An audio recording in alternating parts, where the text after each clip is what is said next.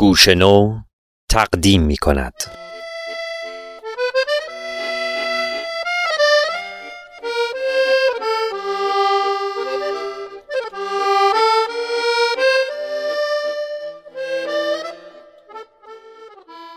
داستان دیوار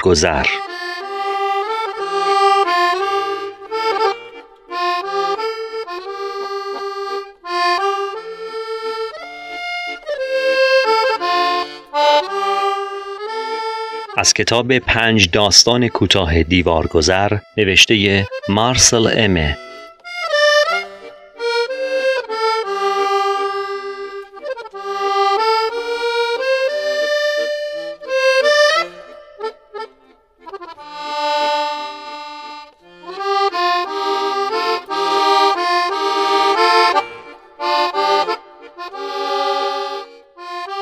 گوینده حمید رضا مهمان نواز.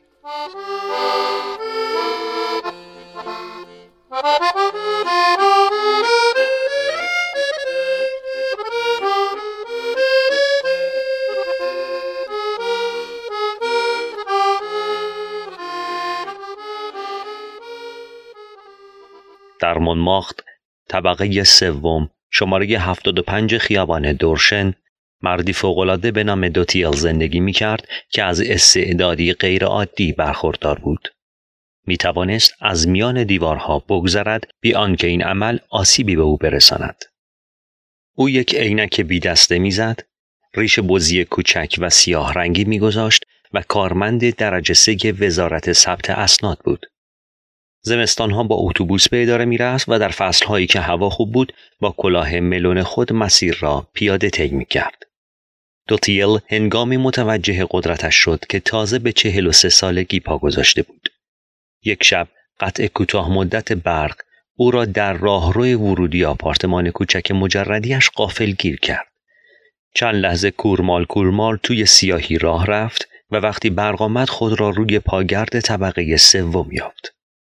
از آنجا که در ورودی از داخل قفل بود این پیش آمد او را به فکر انداخت و به رغم سرزنش های عقلش تصمیم گرفت همانطور که از خانهش بیرون آمده بود به آن برگردد یعنی با گذشتن از دیوار این توانایی عجیب که به نظر می رسید هیچ کدام از آرزوهای او را برآورده نمی کرد لحظه ای رهایش نمی کرد و فردای آن روز شنبه با استفاده از تعطیلات انگلیسی رفت سراغ یکی از دکترهای محله تا مشکلش را با او در میان بگذارد. دکتر توانست خود را متقاعد کند که او راست می‌گوید و پس از معاینه علت بیماری را در سفتی بیش از حد دیواره به هم فشرده قده تیروئید تشخیص داد. خستگی مفرد تجویز کرد به اضافه مصرف دو عدد قرص در سال که حاوی پودر پیر تتراوالانت و مخلوط آرد برنج و هورمون سانتور بود. پس از مصرف اولین قرص دوتیل بسته دارو را توی یک کشو گذاشت و دیگر به آن فکر نکرد. در مورد خستگی مفرد هم نمی توانست کاری بکند. فعالیت کارمندیش معمولا منظم بود و هیچ افراطی در آن وجود نداشت و اوقات فراغتش هم که صرف خواندن روزنامه و کلکسیون تمرش می‌شد انرژی زیادی از او نمی گرفت. بنابراین پس از گذشته یک سال قدرت گذشتن از دیوار را در خود حفظ کرده بود ولی هیچ وقت از آن استفاده نمی کرد مگر به طور اتفاقی چون زیاد اهل ماجراجویی نبود و قدرت تخیل ضعیفی داشت. حتی به فکرش هم خطور نمی کرد که جور دیگری وارد خانه شود جز از طریق در آن هم بعد از آنکه آن را با استفاده از کلید به راحتی باز کند شاید اگر حادثه ای استثنایی ناگهان از راه نمی رسید تا زندگیش را زیر رو کند او بی آنکه حتی به فکر آزمودن استعدادهایش بیفتد در آرامش عادتهایش پیر می‌شد. معاون ادارهشان موسیو موغون به کار دیگری فراخوانده شد و شخصی به نام موسیو لکویه جای او را گرفت که بسیار کم حرف بود و سبیل نازک و درازی داشت. معاون جدید از همان روز اول به دوتیل که عینک فلزی زنجیردار می‌زد و ریش بوزی کوچک و سیاه رنگی میگذاشت خیلی بدبین شد و تصمیم گرفت با او مثل چیزی کهنه و دست و پاگیر و اندکی کثیف رفتار کند. ولی بدتر از همه اینکه او می‌خواست در بخش خود چنان اصلاحات قابل ملاحظه‌ای به وجود آورد که آرامش زیر دستانش را به هم می‌زد. از 20 سال پیش دوتیل نامه هایش را به این شیوه آغاز می کرد. با ارجاع به نامه فلان تاریخ شما و عطف به مکاتبات قبلیمان مفتخرم به اطلاعاتان برسانم که ولی موسیو لکویه می‌خواست شیوه دیگری که آمریکایی تر بود جای آن را بگیرد. در جواب نامه فلان تاریخ شما به اطلاعتان میرسانم که دوتیل نمی‌توانست به این روش های نامنگاری عادت کند. به رغم میل باطنی و با سماجتی بی اختیار که به قیمت خصومت روزافزون معاون با او تمام می‌شد به روش سنتی برمیگشت. جو وزارتخانه ثبت اسناد تقریبا برایش تحمل ناپذیر شده بود. صبحها با دلهور سر کارش می‌رفت و شبها توی تخت خوابش اغلب قبل از اینکه به خواب برود یک ربع ساعت تمام فکر می کرد. موسیو لکویه که از این میل ارتجاعی که موفقیت اصلاحات او را به خطر میانداخت بیزار شده بود دوتیل را به دخمه این نیمه تاریخ در مجاورت دفترش تبعید کرد این دخمه در کوتاه و باریکی داشت که به راه رو باز می‌شد و هنوز رویش با حروف بزرگ نوشته شده بود انبار دوتیل اگرچه با قلبی بردبار این تحقیر بی سابقه را پذیرفت ولی در خانه وقتی قصه ای جنایی را در حوادث روزنامه می‌خواند با تصور اینکه قربانی حادثه مسجولکویه است خود را تسکین می‌داد. یک روز معاون به دخمه هجوم برد و در حالی که نامه ای را به حالتی تهدیدآمیز در دستش تکان می‌داد شروع کرد به نعره زدن. این عراجیف دوباره برام بنویسید. این عراجیف گند بخش منو بدنام می‌کنه. دوباره برام بنویسیدش. دوتیل خواست اعتراض کند ولی مسیولکویه با صدایی رعداسا با او مانند یک سوسک بی ارزش رفتار کرد و قبل از رفتن نامه ای را که در دست داشت مچاله کرد و به صورتش پرت کرد. دوتیل در عین افتادگی مغرور هم بود. وقتی در دخمهش تنها شد سعی کرد کمی به خودش مسلط شود و ناگهان حس کرد که چیزی به او الهام می شود. از جایش برخاست و توی دیواری فرو رفت که دفترش را از دفتر معاون جدا می کرد. ولی این کار را با احتیاط انجام داد طوری که فقط سرش از آن طرف دیوار بیرون آمد. مسیو لکویه همچنان عصبانی پشت میز کارش نشسته بود و با قلم در نوشته یکی از کارمندان مطیع اصلاحاتش یک ویریگول میگذاشت که صدای صرفه ای را توی دفترش شنید. سرش را که بالا آورد با ترس وصف ناپذیری کله دوتیل را دید که مثل سر بریده ی حیوانی شکار شده به دیوار آویزان بود. کله زنده بود و در حالی که از پشت عینک فلزی زنجیردار با نگاهی نفرت آمیز به او خیره شده بود شروع کرد به حرف زدن. آقا شما یک لات هستید. یک بی سر و پا. یک بچه ولگرد. لکفیه محبود از ترس نمی توانست از آن شبه چشم بردارد. دست آخر خود را از صندلیاش کند پرید توی راهرو و تا دخمه دوید. دوتیل قلم به دست آرام و فعال در جای همیشه گشت نشسته بود. ماون مدت زیادی او را تماشا کرد و بعد از آنکه با تتپت چیزهایی گفت دوباره به دفترش برگشت. تازه نشسته بود که کله دوباره روی دیوار سبز شد. آقا شما یک لات هستید یک بی سر و پا یک بچه ولگرد فقط در طی همان روز کله که ترسناک 23 بار روی دیوار ظاهر شد و طی روزهای بعد نیز به همین ترتیب دوتیل که از این بازی خوشش آمده بود دیگر به دشنام دادن به معاون بسنده نمی کرد. با صدای بلند حرفهای تهدیدآمیز نامفهومی می‌زد. مثلا با صدای گرفته ای که با خنده های شیطانی مخلوط می‌شد فریاد می‌زد. گرو گرو یک نیمه گرگ یک نیمه گرگ که پرسه می‌زنه و لرزشش جغدها رو میپرونه. معاون بیچاره با شنیدن این حرفها کمی بیشتر رنگش میپرید. کمی بیشتر نفسش بند میآمد. موهای سرش کاملا سیخ می‌شد و عرق ترس بر پشتش مینشست. روز اول نیم کیلو لاغر شد هفته بعد علاوه بر اینکه به طرز محسوسی آب رفته بود عادت پیدا کرد آش را با چنگال بخورد و به نگهبانهای پارک سلام نظامی بدهد. در آغاز هفته دوم یک آمبولانس آمد و او را از خانش برداشت و به یک بیمارستان برد.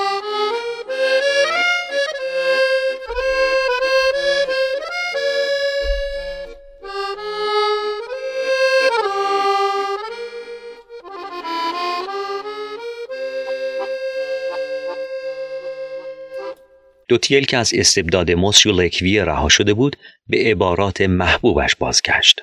با این همه راضی بود. چیزی در وجودش برانگیخته می‌شد. نیازی تازه و ضروری که چیزی نبود جز گذشتن از دیوارها. بیشک می توانست به راحتی این کار را انجام دهد. مثلا توی خانهش جایی که دیوارهای زیادی دور برش بود. ولی کسی که صاحب استعدادهای برجسته است نمی‌تواند خودش را راضی کند که آن استعدادها را مدت زیادی در چیزی پیش پا افتاده به کار برد. از طرفی گذشتن از دیوار پایان ماجرا نیست. این آغاز یک ماجراست که دنباله ای می‌خواهد. پیشرفتی و دست آخر پاداشی. دوتیل این را به خوبی می‌فهمید. در خودش نیاز به شکوفایی حس می کرد. میل فزاینده رسیدن به کمال و برتری و نوعی نوستالژی که چیزی بود مثل دعوت از پشت دیوار. بدبختانه او یک هدف کم داشت. با خواندن روزنامه مخصوصا بخش های سیاسی و ورزشی که به نظرش فعالیت های آبرومندانه ای می آمدند دنبال چیزی می گشت که الهام بخش او باشد. ولی در نهایت وقتی دید آنها هیچ روزنامه ای برای افراد دیوار گذر باز نمی کنند به ستون حوادث رضایت داد که به نظرش وسوسه انگیزتر می آمد. اولین سرقتی که دوتیل به آن دست زد در یک مؤسسه بزرگ اعتباری واقع در طرف راست رود سن اتفاق افتاد. پس از گذشتن از یک دو جین دیوار و تیغه وارد چند گاف صندوق شد، جیبش را پر از اسکناس کرد و قبل از رفتن با گچی قرمز رنگ دل دوزیش را به اسم مستعار گرو گرو امضا کرد. با چنان پاراف زیبایی که فردای آن روز همه روزنامه ها چاپش کردند. پس از یک هفته اسم گراگر و شهرت فوقلادهی به هم زد. همه مردم به این دزد صاحب نام که به این زیبایی پلیس را دست انداخته بود علاقه من شدند. او هر شب با یک شاهکار تازه خودی نشان می‌داد. خواه به ضرر یک بانک، خواه به ضرر یک جواهر فروشی یا یک ثروتمند خاص. در پاریس و شهرهای دیگر تمام زنانی که حتی اندکی خیال باف بودند مشتاقانه آرزو می کردند که روح و جسمشان را تسلیم این گروگروی ترسناک کنند. بعد از سرقت الماس مشهور بغدیالا و دست برد به مؤسسه اعتباری شهرداری که هر دو در یک هفته اتفاق افتاد شور و اشتیاق مردم به اوج رسید. وزیر کشور مجبور به استعفا شد و وزیر ثبت اسناد را هم با خود به ورطه سقوط کشاند. با این همه دوتیل که یکی از ثروتمندترین مردان پاریس شده بود همیشه سر وقت در دفترش حاضر می‌شد و صحبتش بود که یک مدرک افتخاری دانشگاهی به او بدهند. صبحها در وزارتخانه ثبت اسناد سرگرمیش گوش دادن به اظهار نظرهای همکاران درباره شاهکارهای شبانه اش بود. می‌گفتند این گراگرا یک آدم فوقالعاده است یه ابرمرد یه نابغه. دوتیل وقتی این تحسین ها را میشنید از خجالت سرخ می‌شد و چشمانش پشت عینک فلزی زنجیردارش از دوستی و حق شناسی برق می‌زد. یک روز این جو همدلی چنان اعتمادش را جلب کرد که مطمئن شد دیگر نمی‌تواند رازش را بیش از این نزد خود نگه دارد. با کمرویی به همکارانش نگاه کرد که روی روزنامه ای جمع شده بودند که جریان سرقت از بانک فرانسه را با جزئیات شرح داده بود.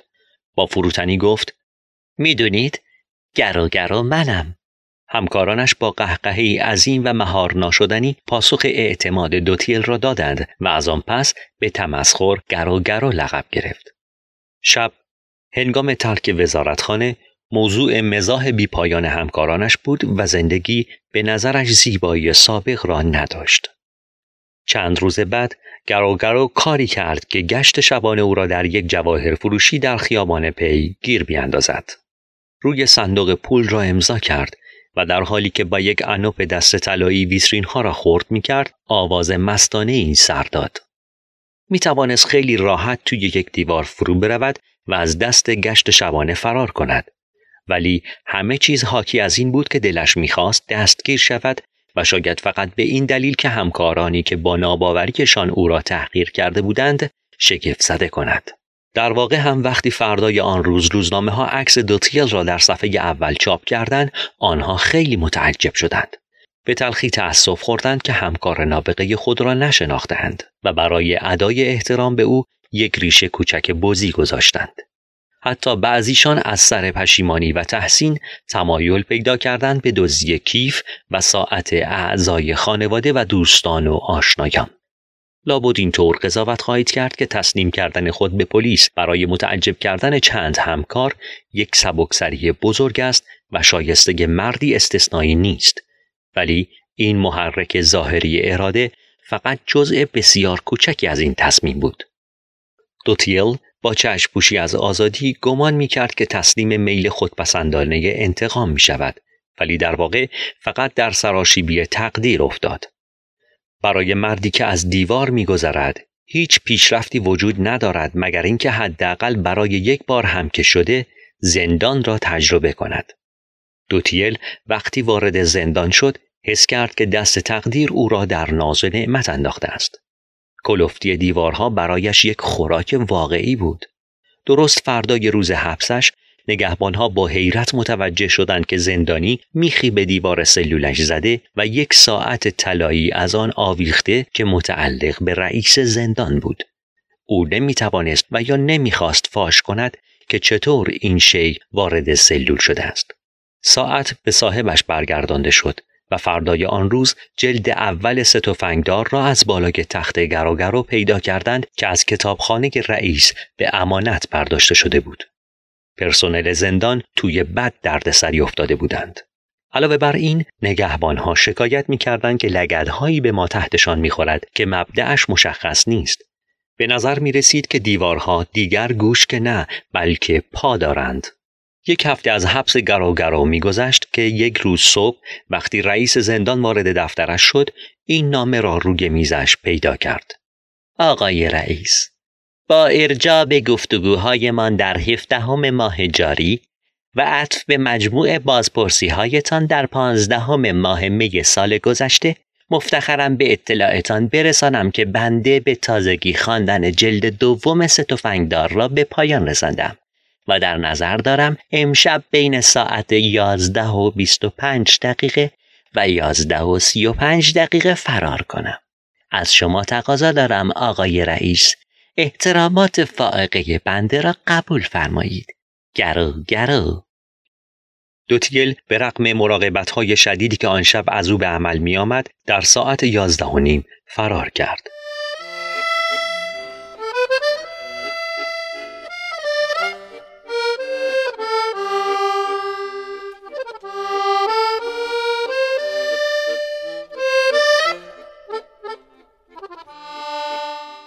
صبح روز بعد خبر آزادیش شور با شکوهی در همه جا برانگیخت. با این همه دوتیل بعد از دست زدن به سرقتی تازه که او را به اوج شهرت رساند به نظر می رسید که کمتر در قید مخفی شدن بود و بدون هیچ احتیاطی وسط مماخت رفت آمد می کرد. سه روز پس از فرار کمی پیش از ظهر توی کافه رو در خیابان کلاخکوخ وقتی با دوستانش شراب سفید لیمویی می‌خورد دستگیر شد. گرو گرو دوباره به زندان برگردانده شد و در سیاه چال تاریکی با سه برابر چفت و بست حبس شد. ولی همان شب از آنجا فرار کرد و رفت در آپارتمان رئیس توی اتاق مهمان خوابید. فردا صبح طرفهای ساعت نه خدمتکار را صدا زد تا صبحانهاش را بیاورد و بدون هیچ مقاومتی توی تخت خواب توسط نگهبانهای شیفت دستگیر شد. رئیس که خیلی عصبانی شده بود یک پست نگهبانی جلوی سیاهچال او مستقل کرد و دستور داد فقط نان خشک به او بدهند. طرفهای ظهر زندانی در رستوران مجاور زندان نهار خورد و بعد از نوشیدن قهوهش به رئیس تلفن کرد. الو آقای رئیس شرمندم ولی چند لحظه پیش وقتی داشتم بیرون می اومدم یادم رفت کیف پولتون رو بردارم. واسه یه همین حالا توی رستوران گیر افتادم. لطف می کنید یک نفر بفرستید صورت حسابو بپردازه؟ رئیس خودش با عجله به آنجا رفت و چنان عصبانی شد که با صدای بلند فحش و ناسزا سر داد. دوتیل که به غرورش برخورده بود شب بعد برای همیشه از زندان فرار کرد. این بار احتیاط به خرج داد. ریش بزی سیاه رنگش را تراشید و عینک بیدسته زنجیردارش را با یک عینک قاب صدفی عوض کرد. یک کلاه ورزشی و کتی چارخانه با شلوار کوتاه گلف تغییر او را کامل کردند. توی آپارتمان کوچکی واقع در خیابان جیونو ساکن شد. قبل از اولین دستگیریش قسمتی از اساسه و چیزهایی را که بیشتر دوست داشت به آنجا منتقل کرده بود. سر و صدای شهرتش کم کم او را خسته می کرد و بعد از اقامتش در زندان لذت گذشتن از دیوار کمی دلش را زده بود. حالا کلفت‌ترین و محکمترین دیوارها به نظرش پاراوانهای ساده ای می آمدند و او در رویای نفوذ به دل چند هرم حجیم بود. در حالی که پروژه سفر به مصر را در ذهن می پروراند، زندگی بسیار دلپذیری را دنبال می کرد که در کلکسیون تمبرش، سینما و پرسه‌زنی های طولانی در مونمارتر خلاصه می شد. تغییر قیافه‌ش چنان کامل بود که وقتی بدون ریش و با آن عینک قاب صدفی از کنار بهترین دوستانش رد می‌شد هیچ کس او را نمی شناخت. فقط ژان‌پل نقاش که هیچ تغییری در قیافه یک ساکن قدیمی محله از نظرش دور نمی ماند سرآخر به هویت واقعی او پی برد. یک روز صبح وقتی در گوشه خیابان لوپیک به دوتیل برخورد نتوانست جلوی خودش را بگیرد و با آن زبان جاهلی و زنندهش گفت عجب! می‌بینم که به دک و پوزت رسیدی تا مفتشا را خر کنی که در زبان محاوره تقریبا اینجور معنی می‌دهد. می‌بینم که خوشدیب کردی تا بازرسهای سازمان امنیت رو به اشتباه بندازی. دوتیل زیر لب گفت آه پس منو شناختی. این موضوع مستربش کرد. و تصمیم گرفت سفر به مصر را جلو بیاندازد ولی بعد از ظهر همان روز عاشق زن زیبا و بلندی شد که دو بار به فاصله یک ربع ساعت در خیابان لپیک به او برخورده بود. بلا فاصله کلکسیون تمرش، مصر و اهرام را فراموش کرد. زن بلند هم با علاقه زیادی نگاهش کرده بود. هیچ چیز مثل شلوارهای کوتاه گلف و عینکهای قاب صدفی تخیل زنان جوان امروزی را تحریک نمی کند. اینها باعث می شوند ذهن تصویریشان فعال شود و به مهمانی ها و شبهای کالیفرنیا فکر کنند. بدبختانه ژان پل به دوتیر خبر داد که این زن زیبا شوهری خشن و حسود دارد. این شوهر بدگمان که زندگی نابسامانی داشت معمولا زنش را بین ساعت ده شب و چهار صبح به حال خود میگذاشت ولی قبل از بیرون رفتن از روی احتیاط او را توی اتاقش حبس می کرد و تمام درها و پنجره ها را قفل می کرد. طی روز زنش را کاملا زیر نظر می گرفت و حتی پیش می آمد که او را در خیابانهای مماق تعقیب کند. مرتیکه لوچ این از اون دست آدمای گدا صفته که نمی‌ذارن مردم نگاه چپ به مال و منالشون بندازن. ولی این هشدار ژامپل فقط دوتیل را بیشتر به هیجان آورد. فردای آن روز در خیابان تولوزه به زن جوان برخورد. به خودش جرأت داد و تا یک لبنیاتی تعقیبش کرد. و وقتی او منتظر نوبتش بود محترمانه به او گفت که دوستش دارد و همه چیز را می‌داند. شوهر خبیس درها و پنجره های قفل شده ولی با تمام اینها آن شب توی اتاق او خواهد بود. زن بلوند سرخ شد ظرف شیر توی دستش لرزید و با چشمانی نمناک از محبت به آرامی آه کشید. آه حیف این غیر ممکنه موسیو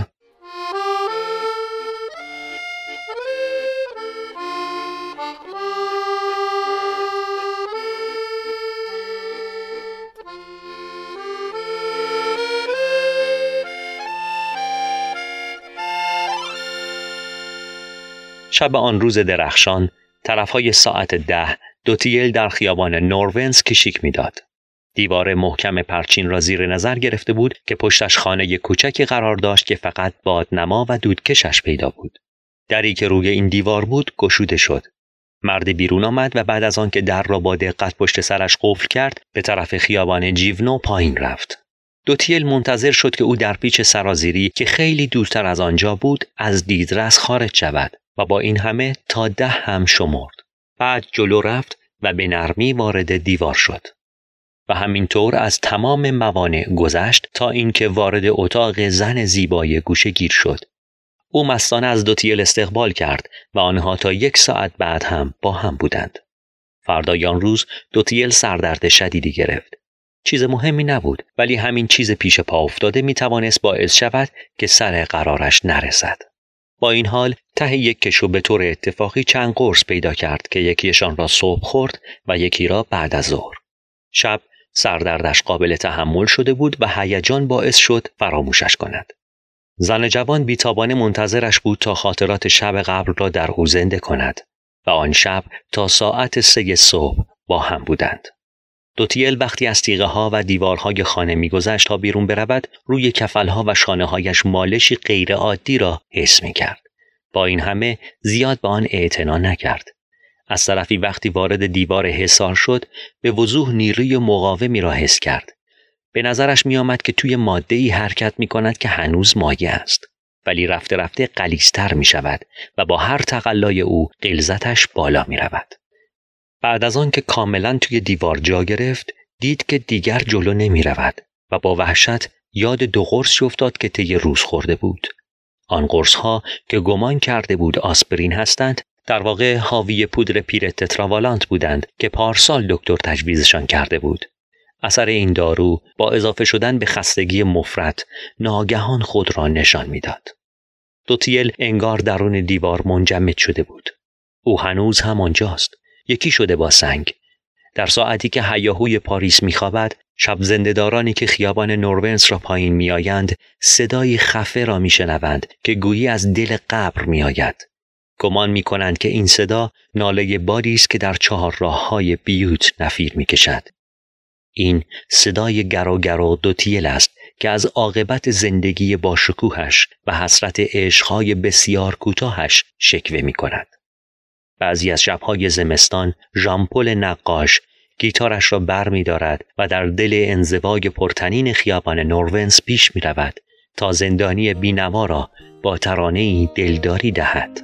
نوتها از انگشتان کرخت به پرواز در میآیند و مثل قطرات محتا در دل سنگ فرو می روند. Quand le soleil aux montagnes et que la nuit rencontre le jour, je suis seul avec mes rêves sur la montagne, une voix me rappelle toujours l'écho comme apporte les chansons du vent me rappelle les souvenirs de toi quand le soleil du bonjour montagne. Je suis seul et ne veux penser qu'à toi.